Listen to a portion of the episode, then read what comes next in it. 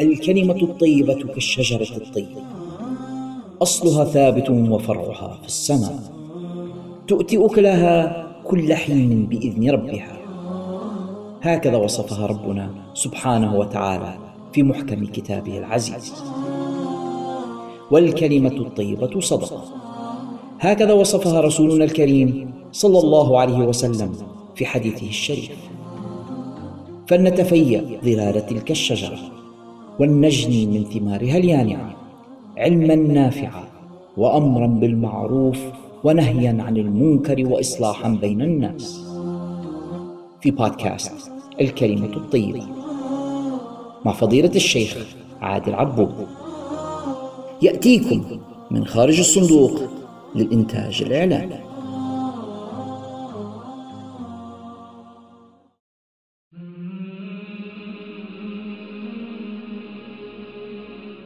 أعوذ بالله من الشيطان الرجيم. بسم الله الرحمن الرحيم. الحمد لله رب العالمين. حمدا يوافي نعمه ويكافئ مزيده. الصلاة والسلام على أشرف المرسلين سيدنا ونبينا وحبيبنا محمد وعلى آله وصحبه أجمعين. أحبتي في الله السلام عليكم ورحمة الله تعالى وبركاته. في هذه الأيام المباركات تكرم علينا المولى سبحانه وتعالى بأن بلغنا هذه الأيام العظيمة أيام العشر من ذي الحجة التي احتوت على الفضائل التي لا تكون في غيرها وهي أفضل أيام العام كما جاء في الأحاديث وكما سنسمع بإذن الله تعالى.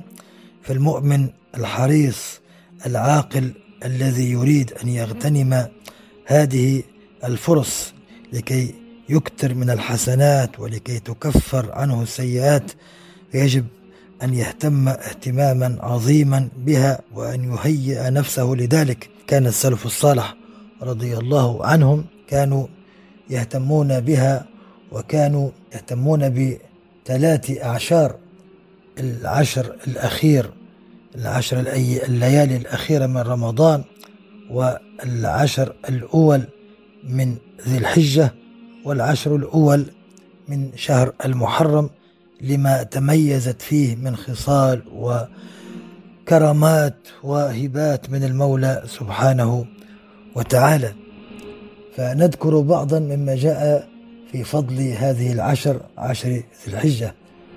أول هذه الفضائل أن الله تعالى أقسم بها وكل شيء أقسم به المولى دل على عظمه ومكانته وفضله عند الله إذ العظيم لا يقسم إلا بالعظيم قال تعالى والفجر وليال عشر. الليالي العشر عند جمهور المفسرين هي أنها العشر من ذي الحجة. كذلك مما جاء في فضلها قوله تعالى ويذكر اسم الله في أيام معلومات على ما رزقهم من بهيمة الأنعام. الأيام المعلومات هي أيام العشر من ذي الحجة عند جمهور العلماء. وأيضا هي الأيام التي أمر الله سيدنا موسى عليه السلام أمره أن يذكر بني إسرائيل بها في قوله تعالى وذكرهم بأيام الله كما قال المفسرون. كذلك مما جاء في فضلها قوله صلى الله عليه وسلم فيما رواه عنه سيدنا جابر رضي الله عنه قال أفضل أيام الدنيا أيام العشر أي عشر ذي الحجة. قيل ولا مثلهن في سبيل الله. قال ولا مثلهن في سبيل الله إلا رجل عفر وجهه بالتراب. كما جاء في الأحاديث الأخرى أن رجل جاهد فلم يرجع بنفسه ولا ماله بشيء. كذلك من فضلها أن فيها يوم عرفة أعظم أيام الدنيا وفضله سنتكلم عنه بإذن الله تعالى. كذلك فيها يوم النحر قال صلى الله عليه وسلم أعظم الأيام عند الله يوم النحر ثم يوم القر وهو اليوم الذي يلي يوم النحر أي آه، القرار والبقاء في منى بالنسبة للحجاج. كذلك من فضلها أنها تجتمع فيها أمهات العبادات تجتمع فيها الصلاة يوجد فيها الصيام وفضله ويوجد فيها الزكاة لمن عليه زكاة والتصدق وهذا أيضا من الأعمال التي ينبغي أن آه، يغتنمها المسلم ويوجد فيها الحج الذي لا يوجد في غيرها. ولهذا قال الحافظ ابن حجر العسقلاني في كتابه فتح الباري قال والذي يظهر أن السبب في امتياز عشر ذي الحجة لمكان اجتماع أمهات العبادة فيه وهي الصلاة والصيام والصدقة والحج ولا يتأتى ذلك في غيره أي في غير العشر من ذي الحجة. ومما جاء في فضلها والعمل فيها قوله صلى الله عليه وسلم فيما رواه عنه ابن عباس رضي الله عنهما ما من أيام العمل الصالح فيها أحب إلى الله من هذه الأيام يعني أيام العشر. قالوا يا رسول الله ولا الجهاد في سبيل الله؟ قال ولا الجهاد في سبيل الله إلا رجل خرج بنفسه وماله ثم لم يرجع من ذلك بشيء. أخرجه الإمام البخاري في صحيحه. انظر إلى عظمة هذه الأيام أنها أفضل العمل فيها أفضل حتى من الجهاد في سبيل الله الذي هو أعظم العبادات وهو ذروة سنام الأمر كما جاء في الحديث. وهذا من فضل الله تعالى على هذه الأمة. كلنا نشتاق إلى الحج وإلى زيارة البيت الحرام وزيارة آه، نبينا ومسجده عليه الصلاة والسلام. ولكن آه، كما تعلمون آه، لا يستطيع المسلم أن يحج دائما وأحيانا لم يستطيع الحج, الحج نهائيا. فرب العزة من كرمه ورحمته أبدله بأعمال يعملها في بيته فيتحصل بذلك على أجر أعظم من أجر الحج لأن الجهاد أعظم من الحج والعمل في هذه الأيام بإخلاص وصدق مع الله تعالى واجتهاد يعظم على أجر الجهاد كما سمعنا في الحديث الصحيح. ولهذا كان يروى عن سعيد بن جبير التابعي العظيم أنه كان يجتهد في العشر من الحجة اجتهادا لا مثيل له.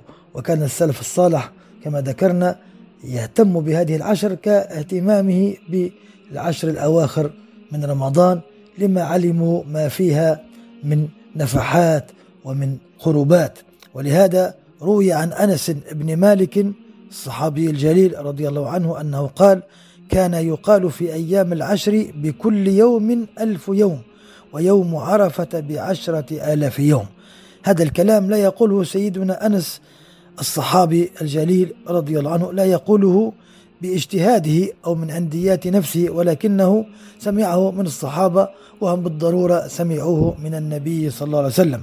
أي كل يوم من الأيام العشر فضله وعظمته سواء عبادة صلاة أو صيام أو صدقة أو ذكر أو صلة رحم أو غيرها من الأمور الخير بألف يوم يتاب عليه كألف يوم. ويوم عرفة بعشرة آلاف يوم. كذلك روى الإمام الأوزعي إمام أهل الشام قال بلغني أن العمل في يوم من أيام العشر كقدر غزوة في سبيل الله يصام نهارها ويحرس ليلها إلا أن يختص امرؤ بالشهادة. يعني العمل في أي يوم أو في الأيام هذه كل يوم بقدر غزوة. وهذا أيضا لا يقوله الأوزعي إلا إذا سمعه من الصحابة أو التابعين لأنه كان في زمن تابع التابعين والإمام هو إمام الأوزاعي المعروف رضي الله عنه وأرضاه. والأعمال الصالحة متنوعة من فضل الله تعالى فمنها للقادر والمستطيع أداء مناسك الحج والعمرة وهي طبعا من أفضل الأعمال. ولا يستطيعها إلا لمن استطاع أو ذهب إلى الحج أو الاعتمار التمتع. كذلك من الأعمال التي في قدرة بعض الناس ولو لم يحج الصيام. والصيام يعتبر من أفضل الأعمال في سائر الأيام كما جاء في الحديث القدسي كل عمل ابن آدم له إلا الصوم فإنه لي وأنا أجزي به. وأحاديث كثيرة في فضل الصوم منها أنه من صام يوم لله فإنه يباعد بينه وبين جهنم سبعين خريفا أي سبعين سنة. إلى غير ذلك وقوله أيضا صلى الله عليه وسلم عليك بالصوم فإنه لا عد له أي لا متي له. ويختص الصوم أيضا في هذه الأيام بمزيد من الفضيلة وبمزيد من العظمة خاصة يوم عرفة. وجميع أيام العشر يعني يستحب صيامها ويتأكد ذلك كما جاء يعني في الأحاديث أن النبي صلى الله عليه وسلم كان يصوم التسعة من ذي الحجة أي الأيام التسعة لأن اليوم العاشر يوم العيد آه، لا يجوز صيامه ولكن أيضا داخل في الفضل بل هو من أعظم من أعظمها. أما يوم عرفة ففيه الحديث المشهور الذي يعلمه جميعنا وهو قوله صلى الله عليه وسلم صيام يوم عرفة أحتسب على الله أن يكفر السنة التي قبله والتي بعده أخرجه الإمام مسلم. أي يعني فيه تكفير لذنوب عامين وهذا من فضل الله على هذه الأمة. كذلك من الأعمال التي ينبغي أن يجتهد فيها المسلم في هذه الأيام الصلاة والصلاة خير موضوع بالإسلام. ينبغي على الإنسان أن يحافظ أولا على الفرائض ويؤديها في وقتها وفي الجماعة إن استطاع ثم يتقرب إلى الله بما استطاع من النوافل كما جاء في الحديث وما يزال عبدي يتقرب إلي بالنوافل حتى أحبه. أخرجه الإمام البخاري. كذلك من الأعمال التي أكدت عليها الآية الكريمة التي سمعناها والأحاديث الشريفة هو كثرة التكبير والتحميد والتهليل والذكر بجميع أنواعه. فعن ابن عمر رضي الله عنهما عن النبي صلى الله عليه وسلم قال ما من أيام أعظم عند الله ولا أحب إليه العمل فيهن من هذه الأيام العشر فأكثروا فيهن من التهليل والتكبير والتحميد خص النبي صلى الله عليه وسلم هذه الأذكار لمزيتها ولعظمتها خاصة في هذه الأيام. وقف عند قوله أعظم عند الله ولا أحب إليه. بمعنى أن ذكر وكثرته ومن التهليل قول لا إله إلا الله والتكبير قولنا الله أكبر والتحميد قولنا الحمد لله والتسبيح قولنا سبحان الله. وأيضا يضاف إليها الحوقلة لا حول ولا قوة إلا بالله.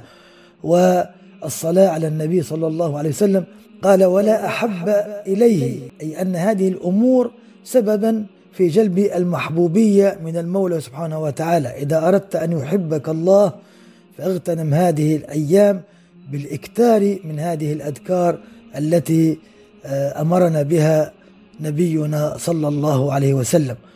وكان السلف الصالح يجتهدون في ذلك. قال الإمام البخاري كان ابن عمر وأبو هريرة رضي الله عنهما كانا يخرجان إلى السوق في الأيام العشر يكبران ويكبر الناس بتكبيرهما. عندما يكبران بصوت مرتفع يسمع الناس التكبير فيتذكرونه فيكبرون. أيضا وكان سيدنا عمر يكبر في قبته بمنى تكبيرا عظيما فيسمعه أهل المسجد فيكبرون ويكبر أهل الأسواق حتى ترتج منا تكبيرا. فمن يستحب أو المستحبات في هذه الأيام التكبير. والتسبيح والتحميد وهكذا. ينبغي للمسلم أن يجهر بالتكبير ويرفع صوته. كذلك من الأشياء التي ينبغي يغتنمها المسلم في هذه الأيام الصدقة. تزداد وتضعف والعمل يزداد أجره ويضعف بمعنى يتضاعف ثوابه بفعله في الأيام الفاضلات. إلى غير ذلك من الأعمال الصالحة. ووجوه الخير منها قراءة القرآن وتعلمه والاستغفار بر الوالدين وصلة الأرحام والأقارب إفشاء السلام وإطعام الطعام والإصلاح بين الناس. هذه الأمور خاصة المعاملات التي يغفل عنها كثير منا. قد يأتي بالصلوات وقد يأتي بالصيام ولكن يغفل عن الأمور التي هي أهم من صلاة النفل وأهم من الأذكار وهي صلة الرحم وبر الوالدين. والإصلاح بين الناس وحسن المعاملة مع الناس. كما جاء في الحديث أن امرأة كانت تصوم النهار وتقوم الليل ولكنها تؤذي جيرانها فقال صلى الله عليه وسلم هي في النار. وحكي له عن امرأة أخرى لا تصلي إلا فرضها ولا تصوم إلا شهرها ولكنها تحسن إلى جيرانها قال هي في الجنة.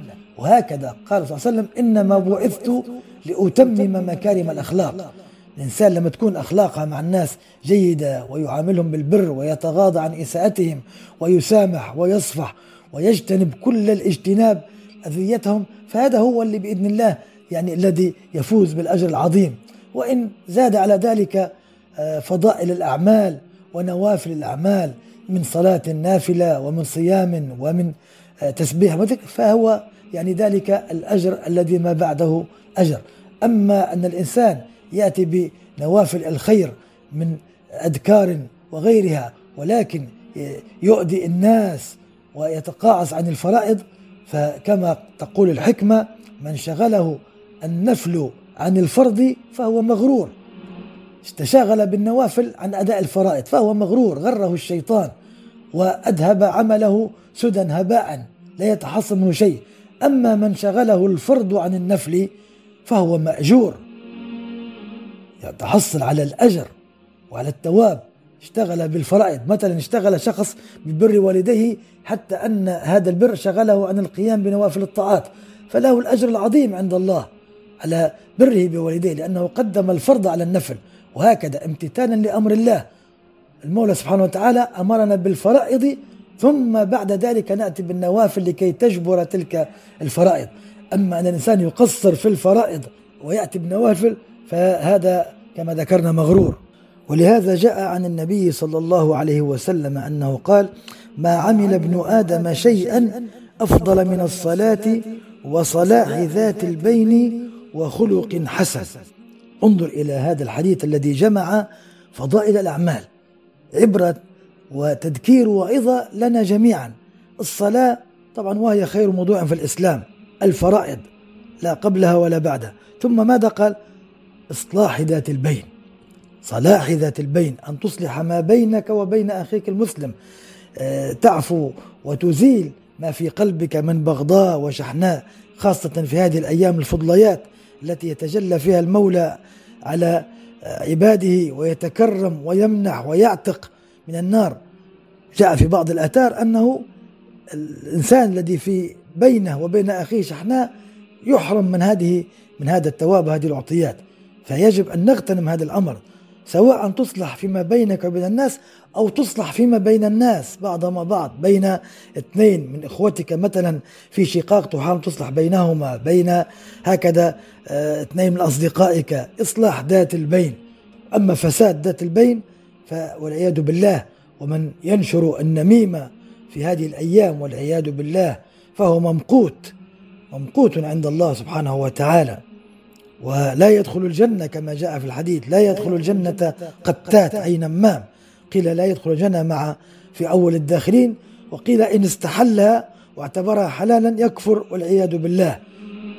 فإصلاح ذات البين من أعظم الأعمال. والخلق الحسن خلق الحسن وهو معاملة الناس بالحلم وهكذا كظم الغيظ وبالبشاشة في الوجه. وقاء السلام إلى غيرها كما جاء عن سيدنا ابن عمر بني الخلق أو حسن الخلق شيء هين وجه طليق ولسان لين. فالمؤمن هكذا تجده ذو بشاشة آه، مع إخوانه ومحبة ولا يحمل في قلبه غل ولا حسد ولا حقد قلبه سليم هو القلب الذي ينجو يوم القيامة. يوم لا ينفع مال ولا بنون إلا من أتى الله بقلب سليم. كذلك منها يعني الإنفاق في سبيل الله الإحسان إلى الجيران إماطة الأذى عن الطريق النفقة على الزوجة والعيال ينوي بها آه، أن يعفهم عن مال غيرهم وينوي بها أن يقوم بطاعة الله الذي آه، استأمنه هذه الأمانة. إلى غير ذلك من الأعمال الصالحة. التي ينبغي على المؤمن أن يجتهد فيها في هذه الأيام المباركات. فعلينا إخواننا بالنشاط في هذه الأيام التي خصصت بمزيد فضيلة. لماذا؟ لتتاح الفرصة للمسلم كي يحصل على مزيد من الأعمال الصالحة ومزيد من الأجور نظرا لقصر أعمالنا ولشدة حاجتنا للحسنات وتكفير السيئات. نحن نرى ونشاهد عقلاء أهل الدنيا والخبراء بالمواسم والتجار وغيرهم يواصلون الليل والنهار لا ينامون إلا لماما. كل هذا لكي يزيدوا من ربح دنيوي قليل زائل منتهي. فكيف يليق بعقلاء أهل الإيمان ألا يضاعفوا جهودهم فيزدادوا من الأعمال الصالحة التي ترضي المولى سبحانه وتعالى وتقربهم إليه زلفى؟ وإيانا ثم إيانا إخواني إيانا والتواني. وحذاري أحذر نفسي وإياكم من الدعة والكسل. فقد صح عنه صلى الله عليه وسلم أنه قال التؤود في كل شيء خير إلا في عمل الآخرة. التأني في كل شيء خير. الحكمة تقول في التأني السلامة وفي العجلة الندامة. الإنسان يتأنى في أموره لكن في أمور الخير يستعجل. ولهذا جاء في القرآن قوله تعالى فاستبقوا الخيرات. وقوله تعالى وفي ذلك فليتنافس المتنافسون. وكما ذكرنا يستحب صيام يوم عرفة ولعل للحديث بقية بإذن الله تعالى. أستودعكم الله الذي لا تضيع ودائعه وكل عام وأنتم بخير. والسلام عليكم ورحمة الله تعالى وبركاته. إذا كانت هذه الحلقة قد نالت رضاكم واستحسانكم فلا تبخلوا علينا رجاء بترك علامة الخمس نجمات في التطبيق الذي تستمعون إليها من خلاله. وإذا كنتم تستمعون إليها من خلال يوتيوب فلا تنسوا النقر على زر الإعجاب وتشاركها مع أصدقائكم ومعارفكم على وسائل التواصل الاجتماعي كي تعم فائدتها وتصل أكبر عدد من المستمعين. لا تنسونا رجاء من صالح دعائكم. بارك الله فيكم. جميع حقوق هذا العمل محفوظة. لخارج الصندوق للإنتاج الإعلامي.